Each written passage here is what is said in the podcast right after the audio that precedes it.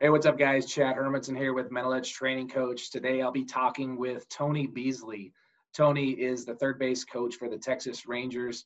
We were teammates in, in Pittsburgh in the minor leagues when he had come down, and I had just found out that he is my personal Kevin Costner. Have you ever seen the movie Bull Durham?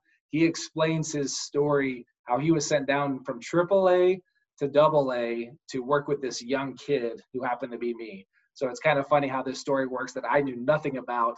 So we're going to enjoy Tony's story, his bout with cancer, some huge adversity that he's going through at this point in time and is killing it. So enjoy this episode with Tony Beasley.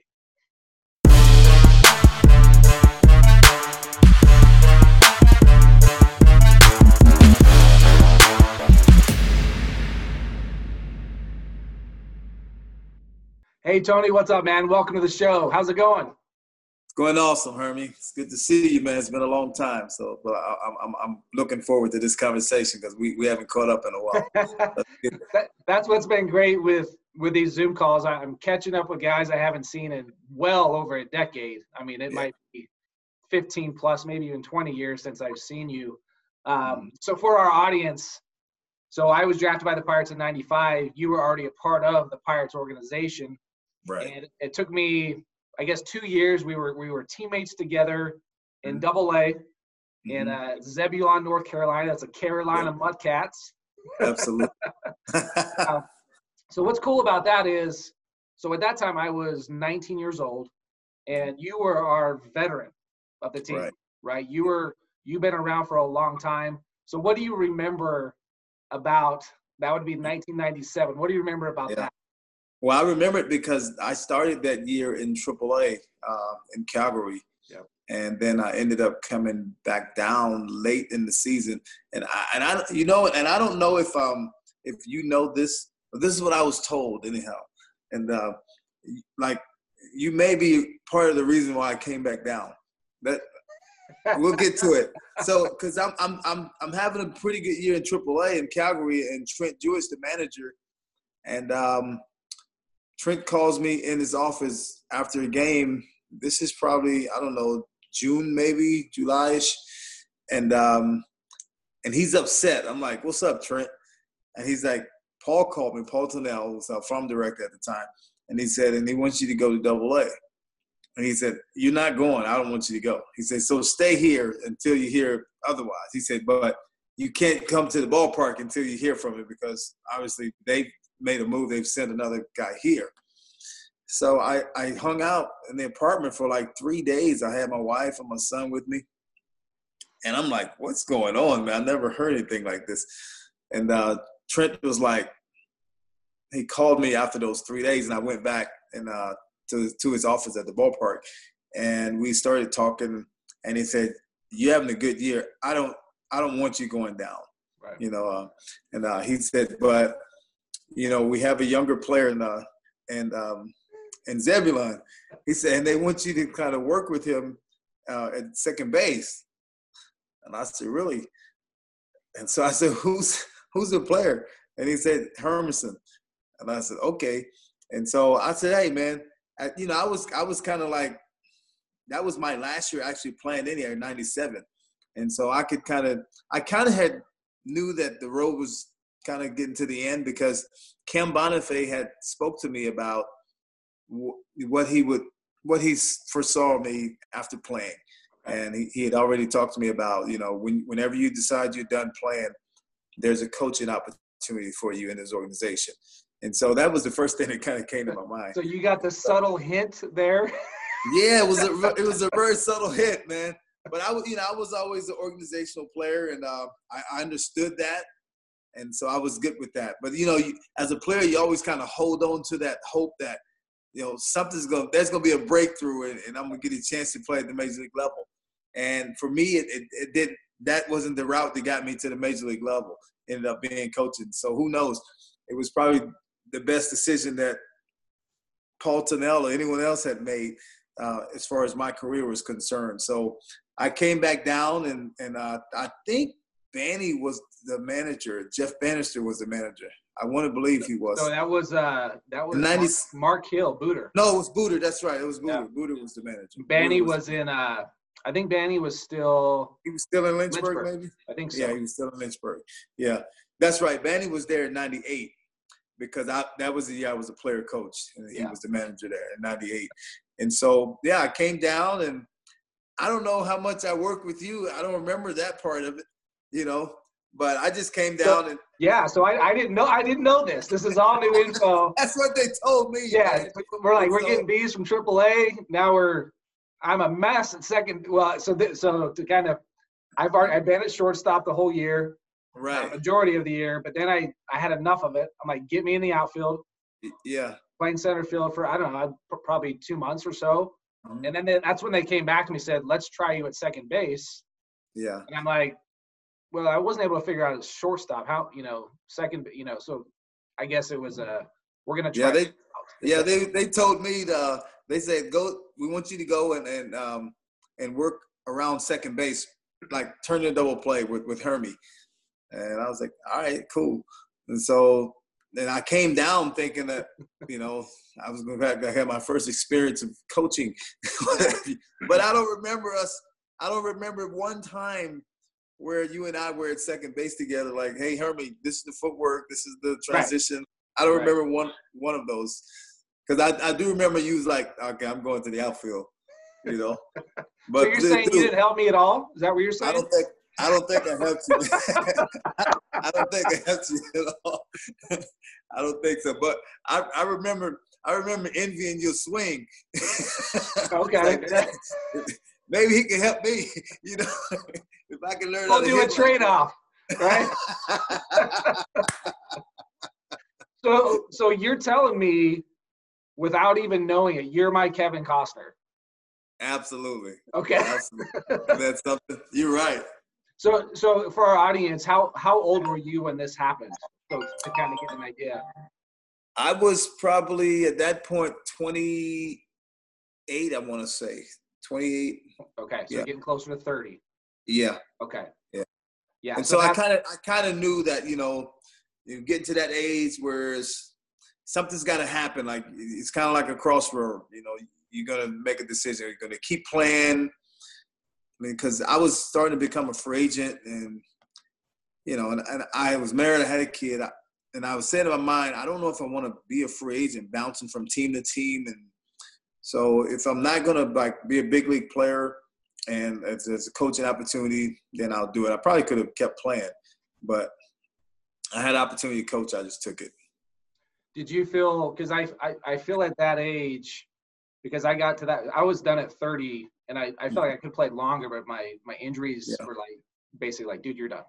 Um, 28, 29, 30, and you haven't got to the big leagues yet, but you feel like there's hope. You feel like you can still get there, right? And your mindset is like, dude, I've been playing, like, I'm going to get there. There's something's going to happen, right? Right. That's but then, right. there, but then there's also that business side, right? Where you're like, well, I'm not on a Yep. 40 man roster, Yep. right? I maybe I'm not a, a quote prospect, Yep. but but I'm like you said, I'm an org guy, Mhm. but still good enough. If I if I had to go up and play for a week, two weeks, I could do it in the big leagues. it, Yeah. Right? I could fill a roster spot. So you so that's at what point did you feel like because like kids don't understand that as a as a scout now, uh, they don't know that that yeah, some of you we're going to draft you and we already believe that you're an organizational player. Yeah. Now they don't know that. At what point did you feel like you knew that? Well, I felt like I. Well, first of all, I was drafted by the uh, by the uh, Orioles. I'm sorry, Yeah. in the 19th round. And um, when I was with the Orioles, I was deemed prospect.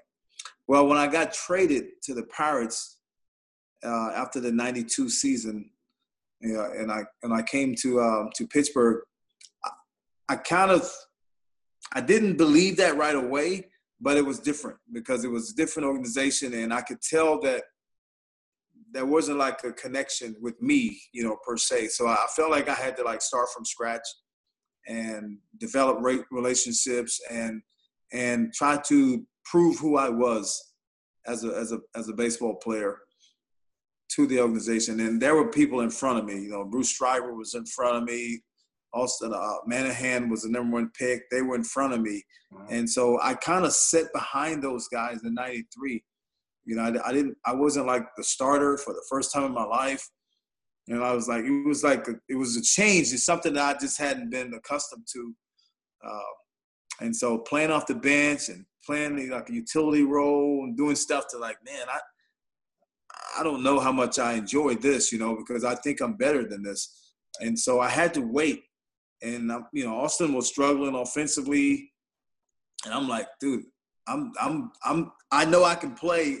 And this dude's not hitting, but he was the number one pick, man. There was money invested in him. So he, he had to get every opportunity to fail. Yeah. And, uh, and he did. And Bruce Schreiber could hit, you know but I, I, feel like I was a better athlete and better overall player than, than Stripes also. But I just kept grinding, man. I just kept grinding um, because I did believe in myself, and uh, I just kept kept my nose to the to the grind, and, and eventually I got a chance to play a lot. Uh, but once I started understanding like the 40 man roster and how that works, because once I got to Double A, I was having a really good year and then Kevin Polcovich was a high pick, and Pokey got like promoted above me, and I was like, all right. So now I'm I'm understanding that. I back then I, I called it like a filler player.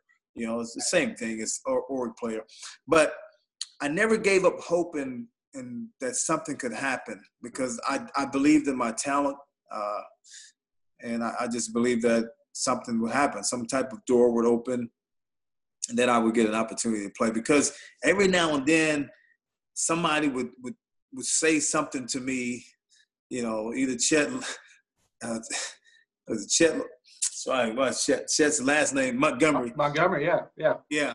You know, he was he, like he was like ninety.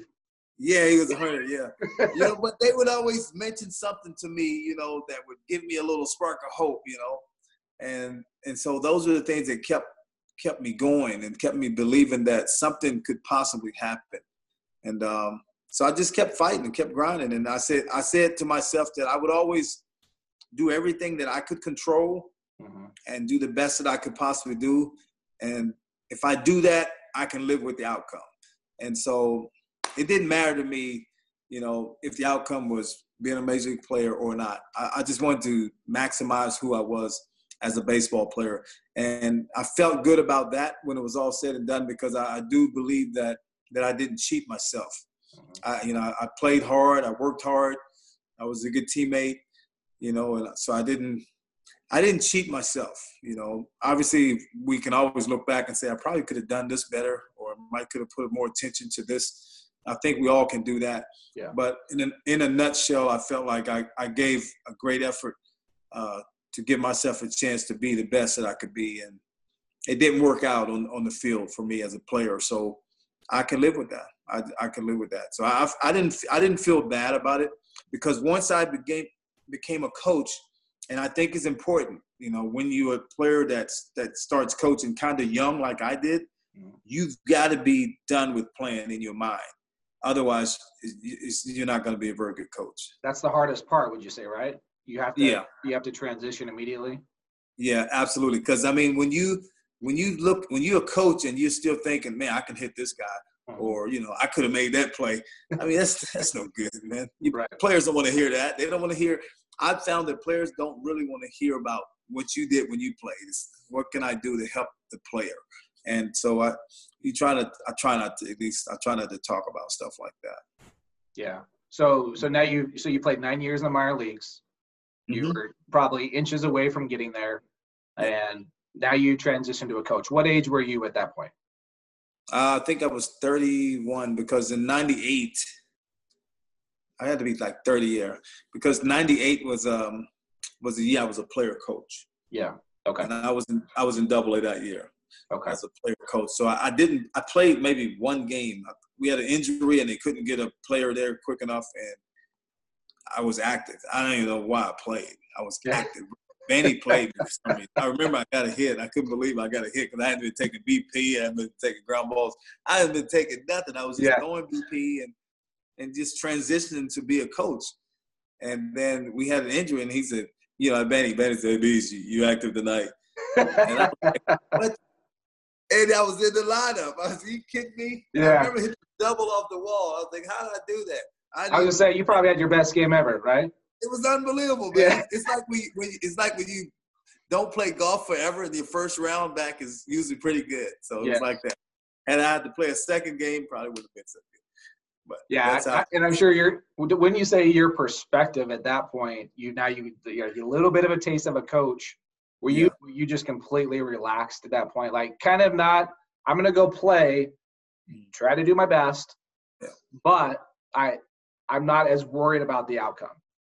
Exactly, because at that point, it was not like I was. I was the type of guy that I played to eat. I mean, every game for me was like, you got to play well, or you might gonna have a uniform tomorrow. Like that. That was in my mind. I wasn't a prospect, and I wasn't on a roster. So I every day to me was like survival.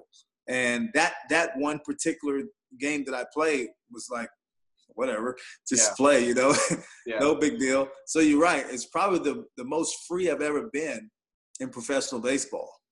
It's interesting, right? Yeah, it really is.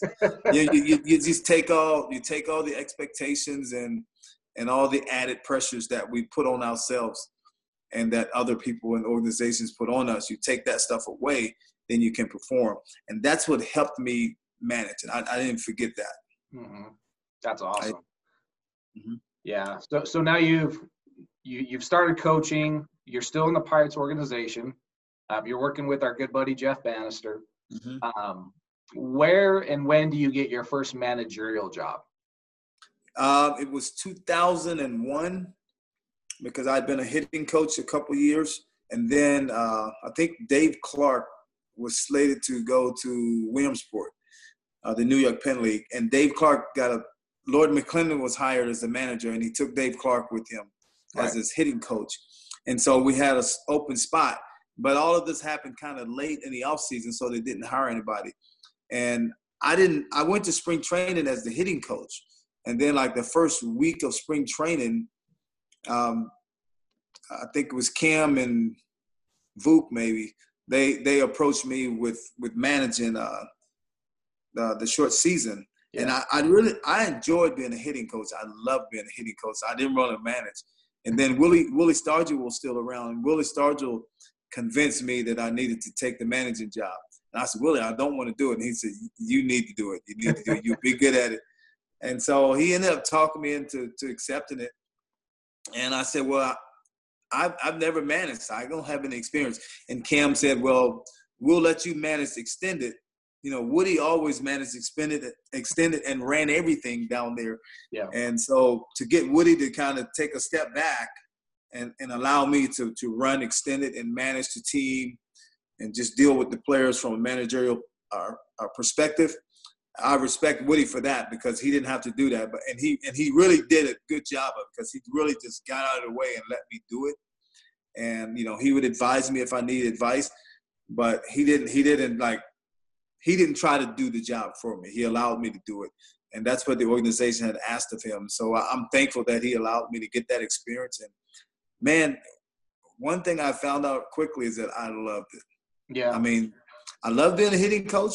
You deal with players, but as a manager, I felt like you could really impact and in so many ways because you know when I was a hitting coach, I focused on hitting you know, and I've been an infield coordinator, you focus on just infield. But as a manager, you look at everything. You involve with every player on that team, on that roster, pitchers, position players, and it's not just one specific area. I mean, you it's just a broad view of the game and and of each individual that's in that clubhouse. And so I love the the challenge of of, of taking such a diverse group and just unite it. I mean, that was that was one of the things that I, I, I love when you could see them come together and play as one and uh, and really go out on the field and represent what you stand for as an organization and what we've instilled and how we want to play the game and to respect the game and just I just enjoyed that. I had a great great uh, great feeling about get having the opportunity to impact men like that and to, and not just even baseball players but I felt like I could make a difference in who they were as men as well. Mm. And that was probably most important because I, more than anyone, understood that not everybody's going to make it to the major league. So, but everyone can be a good human being. So that was that was probably one of my biggest biggest things. That's interesting. So I what I gathered there is you were actually you you had you could say some fear of not wanting you were comfortable being a hitting coach. You were mm-hmm. uncomfortable like you want to be, be a manager and so your first thoughts there were dude are you crazy like yeah, i want to really, do that right absolutely. i want to i want to stay in my lane i want to be a hitting coach forget that managerial spot but you you gravitated toward it and you loved it immediately what were uh, any stories you could share with us as you started managing because you're you're in your early 30s now um, mm-hmm. you're, you're, probably dealing with teenagers you know young kids in their 20s any stories you have for us that you felt like you made some impact with some players? Yeah, I mean, well, a lot of a lot of things. I mean, I just think like one one in particular, like Brandon Chavez, you know, like and this is just this is just talking about how how when you really build a relationship with with your players and because I think we we become more than just their their baseball coach. You become father figures and mentors. And so and it really it really came to the surface with me uh, when because I always invested in the player every day. I, I check in on every player. I wanted to know how they were doing, how the family was, and I wanted to know about their lives outside of baseball. Yeah. You know, and so when Chavez calls me at like three thirty in the morning, and he's he's just he's lost. You know, and his his father's and they're from Hawaii, and his father just passed, Mm. And I'm the person that he calls and he wants me to come to his apartment and just be with him, you know. I mean, and that that I'll never forget that. I mean, and I and I did. I got up, I went to his apartment and we just sat there and and you know, I didn't say a whole lot in the beginning because I wanted him to be able to just say what he wanted to say or feel how he needed to feel or you know, if he wanted me to talk, then I would allow him to just direct the conversation. And, but we, we did, we sat there and, and we just spent time together and uh, I was just there for him. I mean, I didn't have to say anything. I was, I was there for him in a time where he needed someone to really be there for him. Had nothing to do with baseball, nothing whatsoever. Right. And so that was one moment that I'll never forget. And then, then another situation is kind of like how you can build a relationship and then get messages across to players. Um, you know, we had uh, Walter Young, uh, Big Walt's the first baseman, and we're in uh, we're in Hickory, North Carolina, and we're playing. We, we were in first place at the time, and I had a really good team, but it was just lefty on the mound that night, and Walt had he struck Walt out really really bad, like it looked ugly up there, and so I'm like, because I, I used to do this to players a lot, but I, I, I really got Walt good. And so I forget who was on the bench. I think it was Aliendo or somebody. I said, I said, get, get your helmet. I said, uh, Walt's, up, Walt's up third. I said, uh, I want you to act like you're gonna hit for him. I said, you're not. I said, but I want you to act like it. Don't don't let him know. And so he he came in. Yeah, I was getting ready to coach third, but I'm right by the dugout. Yeah. And I told him, I said, well, I said, hold hold tight uh, before you go to hit. And uh, he looked at me all funny. He said, why? And I said, well, I'm probably going to pinch hit for you. And he said, why, Bees?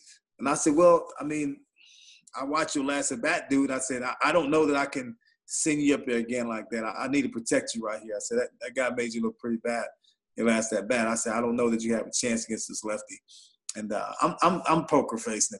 And he's like, Are you kidding me? He's, he's, he was really mad. Getting hot, yeah. He's like, I don't believe. I said, just just hold tight, you know. And so I told him that I was gonna pinch hit for him. He sat down. He wasn't ready to hit at all. Okay. We got two quick outs, and uh, Aliendo was just like standing there with his helmet's back. And I did that, told them sat down. I said, Walt, go hit. At the last moment, nothing, no preparation, no nothing. And he went up there and he hit. And I mean, he hit a absolute moonshot off this guy. and then he comes around third, he goes, he looks at me and he goes, "Yeah, you pinch it for me again. Think about that." and so, and so when the game ended, you know, I, I I called him into my office, and I said, I said, "Hey man, do you understand what happened tonight?" He said, no, what are you talking about? I said, well, you, you were mad at me, right?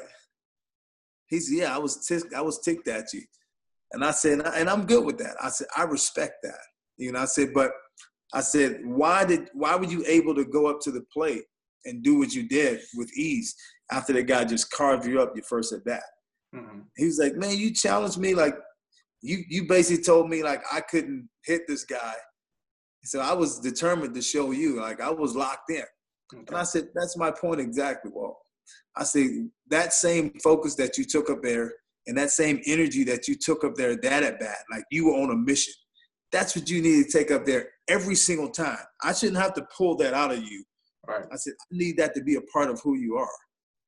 And then he just he got started. I said, I was never going to pinch hit for you right there. Mm-hmm. I said, the whole thing was staged. I said, you can ask Aliendo. they started laughing. And so I said, so you need to thank me for the home run. Don't be all upset. And so, but I said, but this is what I expect out you each and every day. I said, if you want to be a big leaguer and you want to be the very best you can be, take that mentality to the plate every single time, brother. And he, he appreciated that. So, I mean, to have the opportunity to to have moments like that, teaching moments and and moments where you can embrace your guys uh, when they really need you outside the field, you know, those those are the things I'll never forget. That's sweet, man. That's that's so cool. Because I what I what I hear there is when we get into the season, right? We, are playing every day. We can get mm-hmm. lost in, in at times giving away at bats. Yeah, right? absolutely. Not not having that complete focus every yeah. single time because it's uh, another another day, another four at bats. I'm exhausted. Yeah. This bat weighs five pounds. yeah, exactly, exactly. I mean, I used I used to do things like with but with Jose Bautista. You know, I'd take him out of the game. That like Bowdy would be four for five, and he would his fifth. I mean, the one out that he made that night would be like a missile, like right at the left fielder or something. And they, you know, he couldn't do anything about it. He couldn't hit the ball any harder. But his attitude would be terrible about it.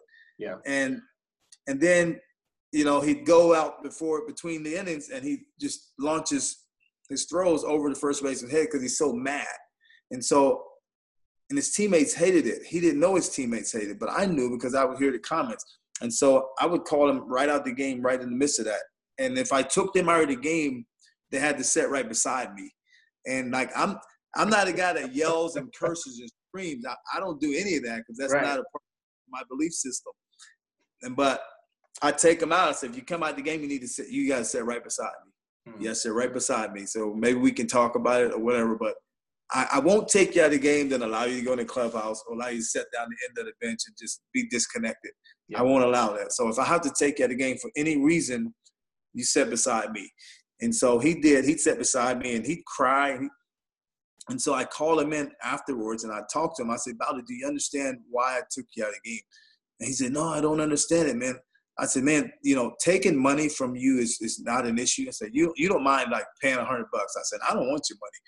I said, but I do want you to learn certain things uh, that's important.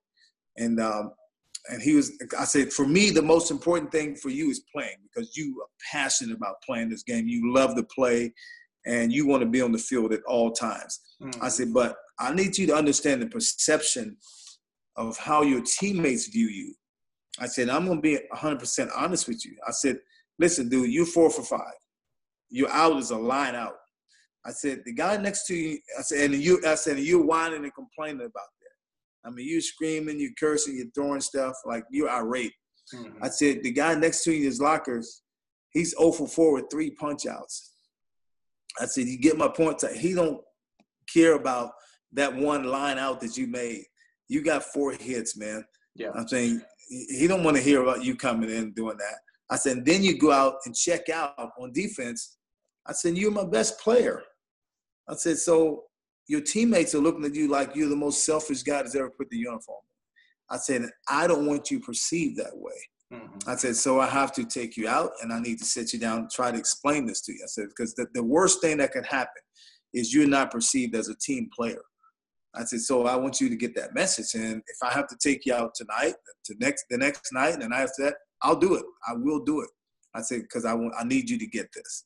And he was a smart guy. He was sharp. He got it. He got it. Yeah. But to, to be to be able to to form the right relationships with those guys, to be able to do those type of things and and they still love you and respect you you know i, I think that's i think that speaks towards investing in the person first absolutely so that this mm-hmm. is jose bautista pre getting to the big leagues absolutely but learning the learning these lessons in the minor leagues that because he because when he got to the big leagues with the pirates he was still yeah. he was obviously a good player he got to the big yeah. leagues did well but he wasn't the Jose Bautista we saw with the Blue Jays. No. So, now, did you notice those swing changes and adjustments right away with him when he left the Pirates to the Blue Jays?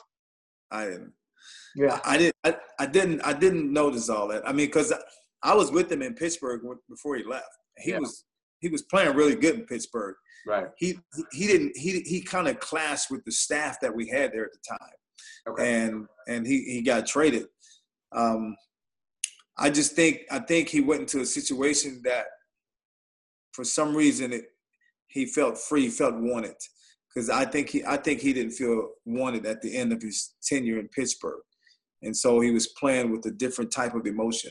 Okay. And it's like that one game you said I was free. I think he felt free to yeah. finally do what what he's capable of doing. I mean, I really I never really saw the difference in the swing stuff that I heard about. I heard people talking about the adjustments that he made. But I, I knew him from the minor leagues. I had him four times in the minor leagues, and I was with him in Pittsburgh. Right. And he always killed a fastball. Mm-hmm. Always, always killed a fastball, and he could hit a breaking ball too. Um, and he was a smart guy. So I, I, just never, I never really saw those changes. Um, so if they were, they were, they, were, they must have been something really minuscule. Yeah. Uh, adjustments that he made because I didn't see anything glaring. Uh, and I played against him a ton when he was in yeah. Toronto. I just remember but, the big because uh, I'm kind of envisioning, picturing what he did. I think he was just kind of a step to the ball and swing guy, kind of very simple. But then when he got to Toronto, it was kind of the bigger leg kick. Yeah, he did hang a little kind of, bit. He would hang that up there, and it seemed like that was his, it was to slow him down. Yeah. Uh, that was the that probably, that probably did help him stay behind the ball a little bit. Yeah. Because you, are right. He did get he would get to his front side a little quick in, in yeah. Pittsburgh, and that would make him be around a lot of balls. And so he because he's really top heavy, top hand heavy. But in Toronto, he was a little he did have a little more of a leg kick where he hung. That probably kept him through it. But you know, he didn't forget the stuff in the minors because this is once he became Jose Bautista right. in Toronto with the big numbers and big contract. And I guess someone was doing an article on him about stuff, and and he mentioned me as as as one of his managers that that had a, a really great impact on him coming up through the minor leagues. That's awesome. Because they got because the reporter called me and, and he said Bautista had mentioned you as you know the manager probably had the most impact on him uh, coming up as a young kid and uh, and he interviewed me about it. So that's awesome. They don't forget. Makes you feel good about him being a you're actually providing some information to players and, and absolutely part of that. That's great. So now, so you've you've continued some managing in the minor leagues. Then you finally you get to the big leagues. So tell mm-hmm. us about that big league experience as a coach. Yeah, you know, in 2006, you know, I'm, I'm I've been managing in Altoona in Double A uh, with the Pirates, and I've never managed. I hadn't managed in Triple A to that point. But just so happened that off season, actually, the New York Yankees called and they interviewed me for their infield coordinator's job. Okay. And uh, and and they hired me. You know, Brian Graham was the field was, was the farm director. And Brian Brian said, "Hey, if the Yankees going to give you the coordinator job, you got to take it. You know, we'd love for you to stay here as a manager in Double A." He said, "But you you can't pass that job down." So I accepted that job. And that was like December. And then so I was a Yankee for like a month.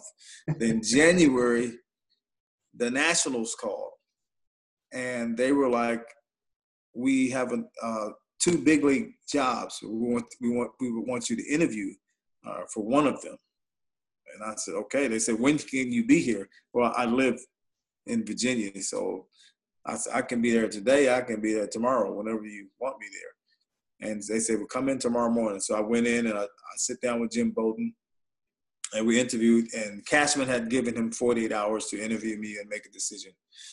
And so I, the interview process was was was cool for me. It was good. I mean, a few trick questions here and there, but I knew what I knew what my belief system was, and I wasn't going to compromise, you know, any of my non-negotiables, who I mm-hmm. was as a man, or what's important to me.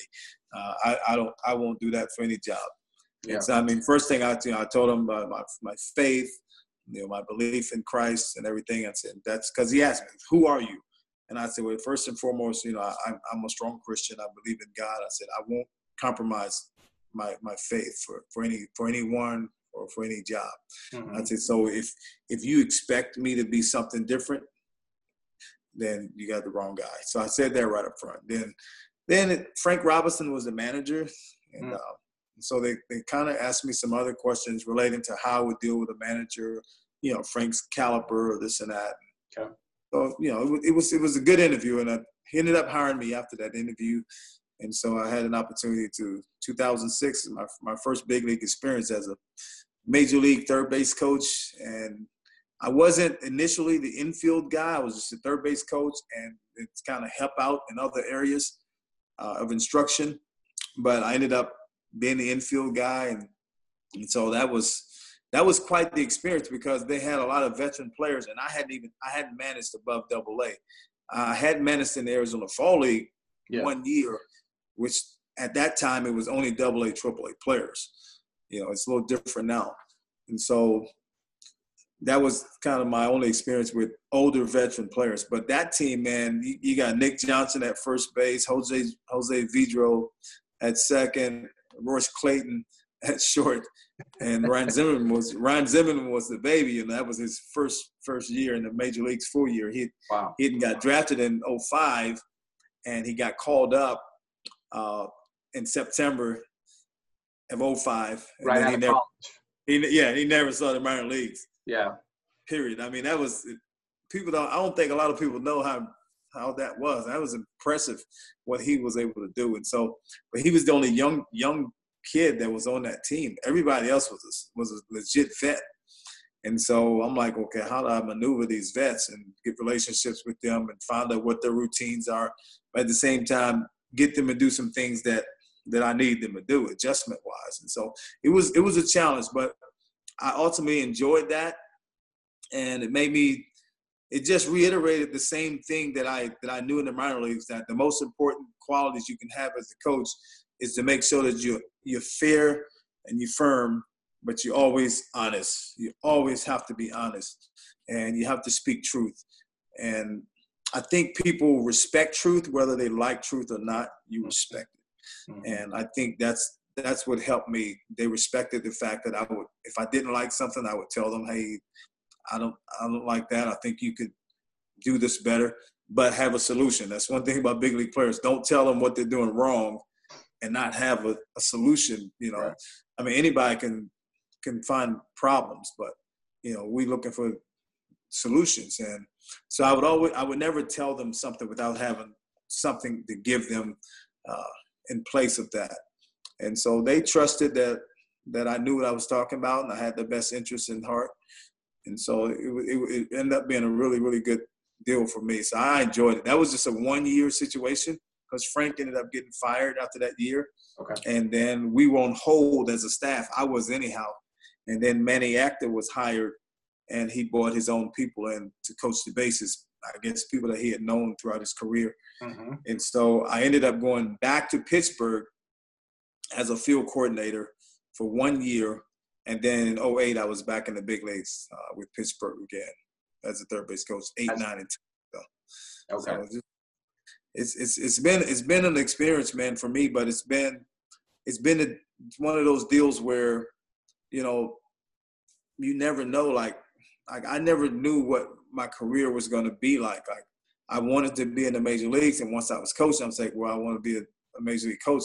I want to manage in the big leagues because I was always I always had success as a manager uh, in the minor leagues, and I you know Baseball America Manager of the Year and what have you. I, I, had a couple of those under my belt. We won two championships um, while I was managing. We were in the playoffs every year except two of the, of the seven years managing and so I was I had a lot of success as a manager, and I just felt like I would get an opportunity to manage at the major league level, and I I, I did it, but you know I've been there. This is my tenth major league season already. As, as a third base coach. yeah, it, it's nine service times um, wise, but it's my, it's my tenth season, and you just don't never know, man. You don't like you don't know. You get you just got to keep grinding and keep believing, and and doors open up that you know obviously for me it's, it's faith based because I, I believe that God's kind of is in control of my life and and he he opens doors for me and leads me in places uh, to where where he would want me to be or need me to be and, and I and my job is to just be faithful in the process and and I always believe that that if, if I would just walk walk worthy and, and and be faithful that you know whatever he had for me is for me. And that's why I never like second guess stuff or worried about stuff. I just like I know I've I've given my best. Maybe this is the will of God and I'm I'm good with that because I just believe he has me where he has me for a specific reason. And I could if I spend my time trying to find out why I'm here, or I can spend my time trying to figure out what is it, God, that you have placed me in this position to do. Because there's an assignment, obviously, and I, I need to find that and fulfill that as opposed to wondering why is this happening to me. And so that's kind of how my my outlook has been on that. And that's why I've always been able to have a good perspective on on on things. Yeah, no doubt. That's awesome. So you you get over as you're managing third base, you you're invited or whatever the I want to hear about the relationship with you and Jeff Banister because you're you're now still the Texas Rangers third base coach. Yeah. You're currently the third base coach. Uh, Banny, Jeff Banister becomes the manager over there. How does that all work out, and how do you become get over to Texas? Yeah, um, you know, Banny got this, this job here in Texas, and I was very happy for him. For him, uh, we hadn't talked a whole whole lot. I just called him and congratulated him uh, when he got the job. I ne- never thought once about that I'm going to be on the staff. I never asked him, "Hey, you need a coach or whatever." None of that. That we just, I just congratulated him. Hey, congrats, man! I'm happy for you because I, because I know that he he was kind of like me. You know, he's a grinder, man, grinding through the system and and you know dreaming that something can happen and he got he got the ultimate blessing to to to manage at the major leagues, not just at the major leagues, but in his home state of Texas. Yeah, I know what that meant to him, you know, and so I was very happy for him. And then it was like December when he called me. I was coming home from church, and and he called me. and He said, "Hey, what are you doing?" I said, "I'm on my way home from church." And he said, uh, "He said I'm looking for third base third base coach." He said, "You you want to be with me? You with me? And I said, man, I'm with you 100%. You know, just say the word. You're doing you know? this as you're going out. You're yeah, like yes. You know? so, so I had to come in. He, he told me to come in. I had to sit down and interview because you know, no, he knew me, but you know, the GM, no one, Jon Daniels or no one here knew me within the Ranger organization. So I had to go through the interview process, and I did. And then they hired me, you know, that that same day. So it, it, was it was it was great, man. So he, you know, I'm grateful to Banny for for this opportunity to give me the opportunity to be here. Uh, and I mean, like when he got let go, it, it took a little bit out of me, you know, because he brought me here, and so I felt weird, you know, and um, because I'm still here and he's not, and it's like it, it's it's it's a different, it's a weird kind of feeling, you know. But I'm and I'm grateful for him for this opportunity. But at the same time, you know, I wish he was still here with me. You know, which I, I my my hopes was that we would we would do this together for a long time, just mm-hmm. the two of us would. And um, but you know, he's he's happy for me that I'm still here, and uh, and I'm I'm praying and hoping that he gets another opportunity to manage because I think he deserves that, and I know he would be awesome at it. So that's that's my hope for him, you know. But me, you know, it's a, it's been an opportunity again, and I I don't know. I mean, the Rangers organization has been great to me. Uh, you know, I dealt with cancer, and once again, I I believe God puts us in certain places for the right reasons. My battery's getting low. I'm gonna, better plug it up. I'm gonna move so I can plug up. Yeah, no problem. But I think I think God has a puts us where we need to be for specific reasons, man. And, you know, I, I dealt with cancer, and I just know that being being here with the Texas Rangers, I, I got different treatment than I would have received had I not been here. Um, you know, the ownership group here, they made sure that I had the best of everything. Like mm-hmm. they they called me when I was diagnosed and they said nothing against your doctors in Richmond, but we want you to have the best of treatments. You know, they want to get me to MD Anderson in Houston, and I'm this is the off season, so I'm like, well, how am I going to get back and forth to Houston? And they were like, don't worry about it. You know, let us know when you, whenever your appointments are, and and they they man they sent their planes, uh, private jets to pick myself and my wife up and and flew us from Virginia to Houston, back to Virginia. I mean, mm. they invested in me. Yeah. Because they showed me right then and there that they cared about me. You know, and, and uh, the GM told me right off the bat, do not worry about your job. Just focus on getting healthy. Your job will be here when, when you get ready. And so that all that stuff meant a lot. And so, you know, it's, it's been a blessing to to be able to to be a third base coach and I don't know, just just to do this this thing that I I, I never really dreamed. I never really aspired to coach. To be honest with you, I think it was about playing. Right. But you just don't never know like what can happen in your life. And uh, I remember my very first game in the big leagues in 2006. We opened up in Shea Stadium against the Mets, and yeah, I, I was a, a young kid that grew up uh, in the country in Virginia, and you know my father was a self-employed logger, and was a lumberjack, and you know my mom was a housewife. And I got seven brothers and sisters. We had no money. We had, we had nothing, you know, and um, I just I just remembered that when I walked into Shea Stadium, when I stepped in the third base coaching box, and I looked up and I could see like 50 some thousand New Yorkers screaming and yelling. it was loud, man. And and for me, there was a moment of quietness and I just looked up and I said, "Thank you, God," because how did I get here? Mm-hmm. It was nothing but your grace and your mercy that I'm here, and so. I mean, it was just just a very humbling moment for me. I'll, I'll never forget that moment.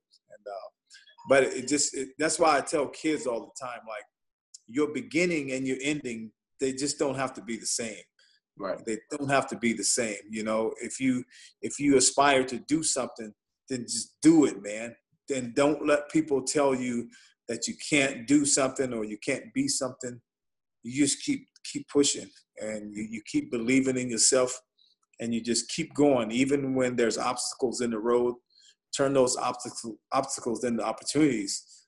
And um, that's that's kind of what i what i've been grateful about and thankful for. I mean you know i've been very blessed and i'm still very blessed so that's awesome. So so that was that was you led me to my question of you've obviously experienced some adversity in your life. You're, you've gone through cancer. Where are you at now with that? Yeah, I'm this. Well, I'm, I've got my checkup coming up probably next month. I got to set the date because I've had to cancel a couple times because of the COVID. Mm-hmm. Um, but I, I'm, I'm going on four years clean, and so I need this year, next year, and then they'll, you know, deem you cancer free and after the five years of checkups. But everything has been good. I haven't had any any setbacks or what have you. Um, I've been I've been 100 percent like yeah. ever since you know I went through the process in 2016, the chemo, radiation, and the surgery, and I I wore an ostomy bag, a temporary bag, uh, for like four months, and it was a it was quite the journey, so to speak. yeah, it was. But you know, I, I went I went through that uh, just believing that that my body was going to be healed and made whole, and and I and I was. I mean, the thing about that story is is that I, I never I never like worried about that. Like when when I was diagnosed, I didn't lose one night's sleep over it over that. And I never had never, any, never any had any down days or like a woe is me type moment. No, never. If anything, I said, why not me? Because some people, a lot of people say, why you? Like, how does this happen to you? Like, I was like, why not me? Like, no one's immune yeah. from things happening to them in their lives. I don't care who you are. If you live long enough, you're gonna deal with some type of adversity. Like, what makes me so special that I can't be afflicted with something or have to deal with some type of adversity in my life? I mean, I I, I would say like my aunt was telling me, one of my aunts was, I said, well, the devil chose the wrong guy because you know he's, he's not gonna be happy with the outcome of this one. And uh, and so I just man, I I just like flooded my mind with, with scripture, and I would say stuff out loud, and just I just believed like I didn't care about what I felt like or what the doctor said. Man, I I probably was rude to doctors because like they would say, well, you're gonna have this, you're gonna have that. You know, I said, no, I'm not. I'm not. I'm not going to experience that. You know, you need to take this medicine. I'm not taking any medicine. I'm not taking pills. I'm not doing it because I don't. I don't like taking pills. I said, I'm not doing it. I said, I'm not in pain. I'm not hurting. I'm not doing it. Well, next week you're gonna feel this way. You're gonna be nauseous. You're gonna be weak. You don't. You know, you you won't be walking here. You'll be in a wheelchair. And I said, No, I won't. I will not. And man, I I didn't believe any of that. Like I I mm. never had side effects from chemo, from radiation. I was never fatigued. I didn't lose weight over it. I didn't I didn't go through that stuff. Loss of appetite, all the numbness and things. And I, I do know people that have because I by me going through it now I deal with and I speak to a lot of people that that yeah. deal with cancer. So I know the rigors of, of cancer and what it can do to your body and how it can break you down. But man, I was spared from all of that. Why was I spared? I, I don't know. I mean, yeah. when I get to heaven, I can ask God. But but I, I do believe this that I didn't waver in, in my faith at all. I mean, I believe that God had healed my body, and I believe that I was protected through the blood of Christ. And I and I kept saying this, like I would I would say, like my my white blood counts, my red blood counts, they won't dip, like they will not be messed with. I like my hemoglobin, everything. I said my, my, my, my body will be chemically balanced. It won't be imbalanced. Treatment and radiation will not harm anything that's good inside of me. It won't. It will do what it was designed to do. But my body is covered through the blood of Christ, and no weapons that are formed against me shall prosper. Nothing unclean shall dwell in me. I didn't let people say your cancer, and I never said my cancer because I didn't. It's not mine, mm-hmm. and I didn't. I didn't claim it like that. Like I rebuked it. Like it, it can't be in me. It doesn't belong in me. It's got to go. And I, I, I, that was that was what I stood hold. I, I, I took hold of that mindset and that mentality, and I never let that go. I didn't let it go, man. No matter what. Like the doctor was saying, because of the tumor that was in my rectum, it was in a bad spot, and the doctor was saying, I can't promise you that I can do the surgery that you asking me to do. He said, chances were I was going to have to wear a, a, a colostomy bag for the rest of my life. And I said, no chance. There's no chance of that. Mm-hmm. I said, there's no chance that's happening. And he said, how can, I said, there ain't, it ain't happening. I am telling you, I, I'm not, I'm not going to wear it. I said, my body's going to function the way God designed me to function. And the doctors like kept looking at me like baffled. But then every time I would come for my checkups, they would see my blood count and my numbers. And he was like, how can your stuff be so intact? Hmm. What are you doing? Like, like I'm not doing anything. I'm just covered, man. Mm-hmm. He didn't. He couldn't believe it. He could not believe it. And then the tip, the tip of the iceberg was when I was done with all the treatment, and I went in. I was going to have surgery to remove the tumor, and so this was a Friday. Okay, they don't do anything on the weekends, but mm-hmm. Monday morning was my surgery day. So Friday I did scans and there was a huge the tumor was still in my rectum and it the chemo and the radiation had not really done much to it. Had no effect on it really. And the doctor he showed me, he scoped everything and he said, Here's the tumor. I could see it, he could see it, my wife could see it, and the others in the room. And he said, I, I just I'm kind of disappointed in the results from the chemo and the radiation. Um, and he said, I just don't know that that I can do what you're asking me to do Monday because hmm. the tumor is still in a bad spot and it's very significant and it's low. He said, I don't think I can reconnect you. And I said, Doc, you will. You mm. you'll reconnect me Monday. You'll so your your faith is helping trying to get him to like you got to believe you can do this.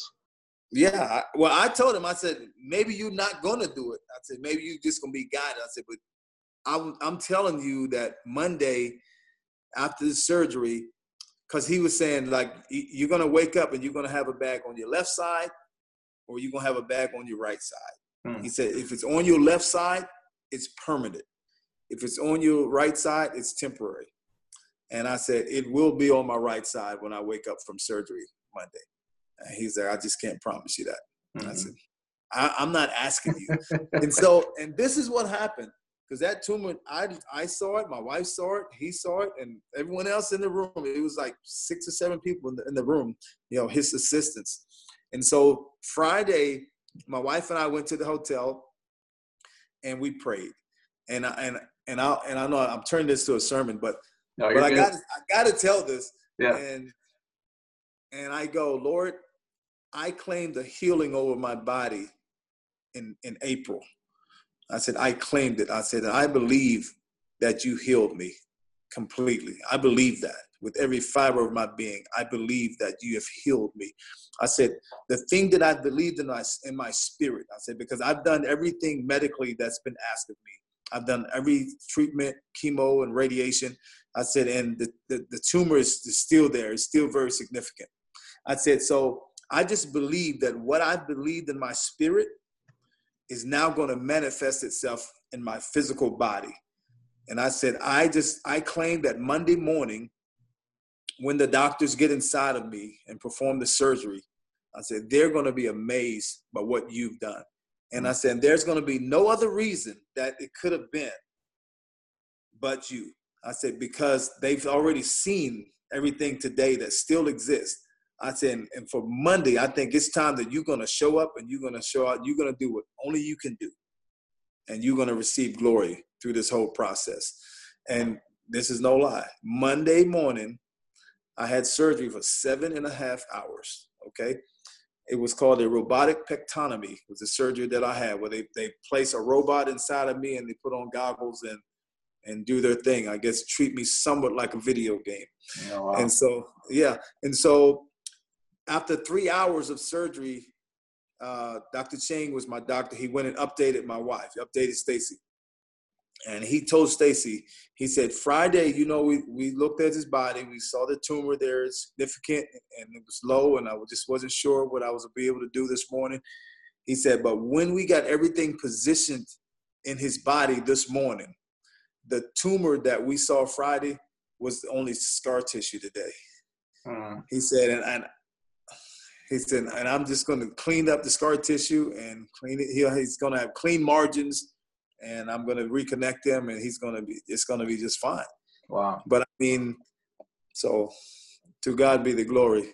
that's awesome, man. I, that's why I have to give him glory, like because I know in my life, like what what he's done, like and and that's and this whole thing started. This whole part of this because I believe that God puts me where I where He needs me to be. If we're faithful, He puts us where He needs us to be and he he led me. He put me in Texas. You know, he used Banny to do it, but he put me in Texas for a reason. Maybe for a reason like this. Right. And so we never know, and that's why I don't complain about stuff, man. I just I just walk in faith, and and I just what happens, I'm I'm I'm grateful for it. That's awesome. That's so cool, man. The, the, just hearing you tell that story, just your mindset in regards to that. Like you're you're not going to let anything essentially bad happen to you, right? You're just going to let it happen. Your Absolutely. faith, your faith is there, right? It's just nobody is going to basically tear you down. Um, that's right. That's, that's, right. Incredible. That's so cool. So you're so you're still going through that. You're getting closer to the five years. So that's awesome. Um, now you are you're still in Texas. You're still a Texas Rangers third base coach. Mm-hmm. You guys are opening up a new stadium, right? Yes. And you you've literally at the time of this call, it's we've just got into uh, July. It's July third today, and you just had your first practice. Yep. There now, are you practicing in the new stadium? Yeah, we're we're in the the new stadium, which is called Globe Life Field. the old ballpark was Globe Life Park. This is Globe Life Field. We're actually using both of them uh, because we own them both, and um, so we're able to kind of split up the numbers because we have like the 60 those 60 numbers of camp. So we some guys are working out in the Globe Life Field, which is the new stadium, and then some guys are going over to Globe Life Park, which is not set up for baseball anymore because the uh, the uh, XFL was playing there before they got canceled. Okay. So it was they totally revamped for football, but we can still use it for things for conditioning, for pitchers to do things with PFP and stuff like that. And we're gonna make a like a makeshift little field over there for some other stuff. But yeah, we, we're able to utilize both facilities. Uh, but yeah, today was the first official uh, day of spring training. We call it spring training 2.0. Yeah. Are you guys kind of on regular schedule right now, or is it just like a couple hours, like just like a regular spring training, just starting over again?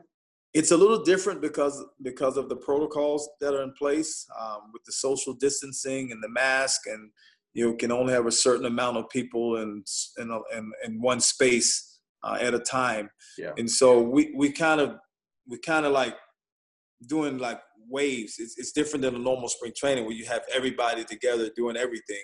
So we kind of have two waves. Like today, we have two waves come in, a wave come in early, and then that wave gets out of the way, and the next wave comes in, and we try to we try to work out so they don't come in contact with each other, and um, and then at one o'clock we have a game schedule, and so we'll try to set every day up so that the second wave is the people, the, the, the players that participate in that game as well. Okay.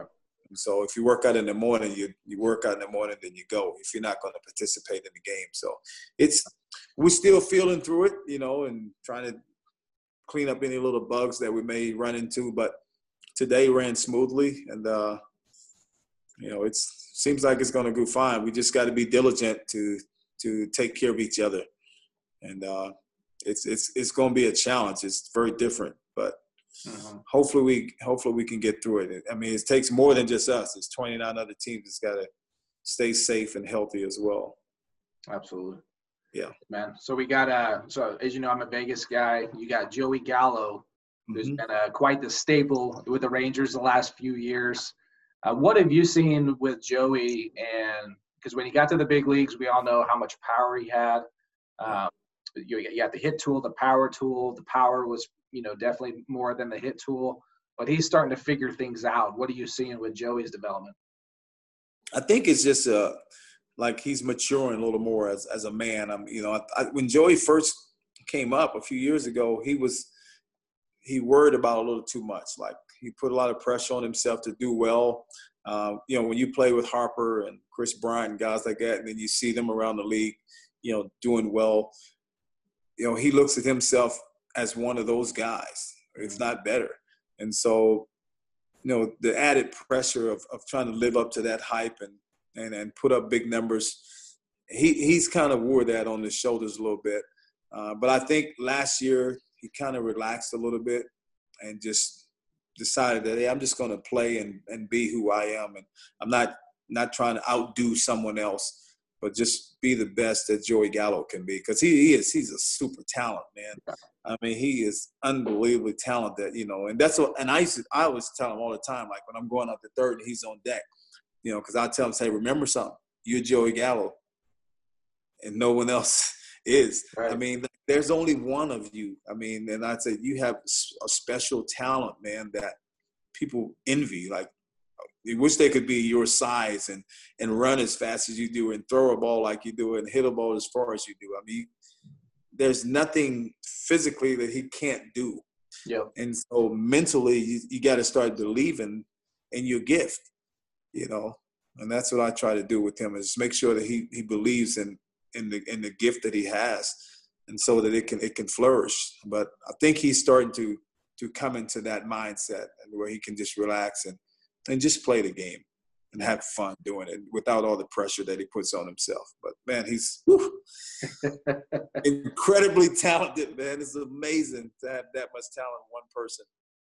Yeah, I, I, well, I had the privilege of I coached one year in high school, and it, it was at Bishop Gorman, and it just happened to be Joey's senior year. mm. and so I got to witness, you know, the all the scouts coming. He he was actually a big reason why I got into scouting. Um, mm-hmm. We had Joey Gallo, Harvard Westlake had come down during the fall. You had Lucas yeah. Giolito, and oh, Max yeah. Fried was a part of that team. And we had there's a hundred scouts, you know, watching this in the fall. Like it's not even the season yet, right? I'm like looking around. I'm like, God, this is amazing, you know. And, yeah. Um, but then just watching Joey, what he was able to do, um, and then just uh, to, he, like you said, his size, right? He's six five now. What is he? Is he close to 240, 250? He's got to be, man. He yeah. is massive. He's huge. And I he mean, still runs. Is you know the he covers he ground. Yeah, he's. I mean, to be that fast, that big and that fast, I mean, it's, it's ridiculous. Yeah, he, he could be a tight end in the NFL right now if he wanted to. Easily. Yeah, yeah easily. That's really cool. Well, man, this is Tony. This has been incredible. Um, I know you have an amazing story. This is everything I expected uh, out of you. I because you know back to when we first met. You know, I was I was just a young kid, um, 17, drafted by the Pirates. 18, then we we finally meet at 19. I didn't know yeah. you had come down, and you were my personal Kevin Costner. so that was pretty cool. Um, so that's it's funny how these stories and when I started to do this, things start to come out, and we're able to start to talk about them. Uh, but not realizing it or having that like I didn't have that perspective or realize you right. did that um, you're you're like, I, I, gotta go teach this 19 year old. Come on, man. like, I'm trying to get into the big leagues. Screw Herman. well, hey, they had value in me because it, to, to to trust the fact that that to think that I could come down and, and help you, right. who I knew, you know, we were we were invested in you big time, you know, and um, so I guess in hindsight, when I look at that, I'm like, that's that's pretty that's a pretty big assignment actually to to ask of someone to do. So so obviously they had to believe that I that I could bring something and and and have I had some type of quality to be able to to connect and and and do something that maybe they must have felt that they didn't have an instructor that could do it at the time. So yeah. Yeah. You know, well, I, and, I, and, yeah, people have asked me all the time, like, you know, you, everyone has their infield coordinators and all this stuff. Yeah. Um, you know, and I was obviously going through a rough struggle in the infield and um, really at the end of the day, just wanted out of there. You know, I would yeah. get me in the outfield, let me go have fun. And um, when it got to the point where it wasn't fun, then I started to really question, like, what am I doing?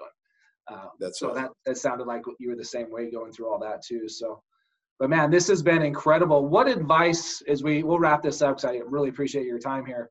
What advice do you have for, say, these young high school kids, even a young, you know, college type kid, any advice that you want to give them?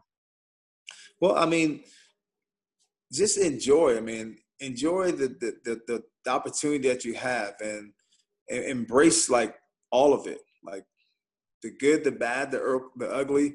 Uh, it, it's it's really the the the camaraderie that you build, the the, the friendships uh, that you make, the places and the experiences that you that you get to to to have those are the things that really last and uh, you can hold your hat to that and so I, I would say just you know be the best that you can be and, and accept accept whatever that is and whatever that wherever that leads you accept that as well and, mm-hmm. and be content with that but the, the bottom line is because I tell my son, I had a son, he played college ball, he didn't get drafted. But if you've done your very best. Like if you know that everything that you had, you gave it. Like you didn't cheat yourself. You you made the necessary sacrifices. Then you will hold your head up high and you'll move on to the next chapter of your life. However, if you do not apply yourself, then you'll never forget that. And you'll always wonder, what if I had done this? And that's not a good way to, to live your life with the what ifs. So try to eliminate the what ifs of life and just give your best, man, and be content with the outcome. And I mean, that's, I mean, if I could, I think that's probably the best advice I could give. You just got to enjoy yourself and, and, embrace every moment, every opportunity that you have. And everybody's journey is different, but everybody's journey is necessary and is important. And and I say that because had I ever thought that I would deal with cancer? No. Mm was 2016 the worst or the best year of my life? I can tell you it was the best year of my life. And it was the, the year that I dealt with cancer. I learned so much about who I am, who God is, what I'm made out of.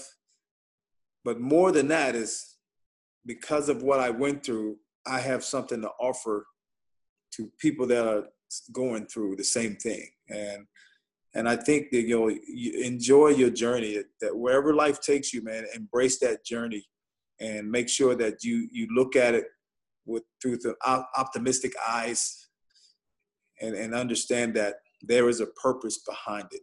Mm-hmm. So I guess that's yeah. the best I could give. That's awesome. Absolutely. Well, man, we will be. Uh, I guess I'll be somewhat rooting for you. We happen to be in the same division, so eh, we'll, we'll see about that. But I, I'm I'm so excited and happy for you with just where things have turned out for you. You know, it, nothing makes me happier to see. I mean, you're coming up on 10 years in the big leagues. Yeah. Coach. Yeah. And, you know, it's when I've been talking to all these players, it's interesting how they're like, I did it once and I titled it, you know, the path that I didn't expect. You know, I didn't right. expect this to happen. We all grew up. We want to be. We want to be a big leaguer. We want to. We want to play the game as long as we can. Mm-hmm. Didn't maybe it didn't work out the way we, way we planned, but man, right. things are going pretty well. That's right. Right. Exactly right. Exactly right. So yeah, I, I in my wildest dreams, I, I probably wouldn't have told you, you know, 20 years ago that I'd be, that I would have been able to do this, you know. But what's awesome, you gotta, you gotta win each day, man. Win, Absolutely. win today, and and see what tomorrow's got for you. Absolutely. Yeah. Well, you you look you look exactly the same. That you know we're we're, we're talking like 20 years later. Things that I've seen you. Yeah, it's been a, it's been a while. Exactly the same. Only, only difference is no hair, but hey, man, hey, yeah. welcome to the club. It's all good. But you know, yeah, you know, this is a style. So people with hair in the, they yeah. do this now. So it's yeah, you would look ridiculous with hair. There you go. There you go. yeah, but you know, hey, we got to take care of ourselves. You know, keep, Absolutely. Keep our bodies in shape and everything. And so that's right. Well, hey, man, I appreciate your time. Best of luck to you and your family. Um, appreciate coming on board. I've always respected you, everything you believe about, you know, your relationship with God, your faith. Obviously, that's been a huge impact in your life and is getting you through this bout with cancer. So I, I applaud you, man. This is awesome. Thank you, Hermie. I appreciate this opportunity, man, and uh, hopefully, uh, you know, it can inspire someone. Absolutely. Thanks, yeah. man. We'll talk to you soon, Tony. I appreciate it. All right, brother. Thank you. Okay. Take care of yourself. We'll see you. All right. You too. Okay. Bye bye. Hey, I hope you enjoyed that episode with Tony. Obviously, you can tell Tony is just an amazing person, amazing character. I've had such huge respect for him coming up as a young player and he's obviously almost 10 years into being a coach at the big league level. So congrats to him. Congrats to his family. He had some awesome words. I love his faith in Christ through this whole episode. So hopefully you enjoyed that. If you want more coaching for you individually, your son, your daughter, I'm going to be opening up a Zoom live call. It's going to be a monthly membership where you're going to be able to join me live to go through anything that you're going through. I'm going to create a community of athletes where we can get online, we can talk together, some coaching will be done, stories will be shared, and all these experiences. So make sure you check out the, the information in this link below in the YouTube link section here. So thanks again for joining us. Make sure you subscribe, hit that bell button so you don't miss out on any new episodes. We'll see you in the next show.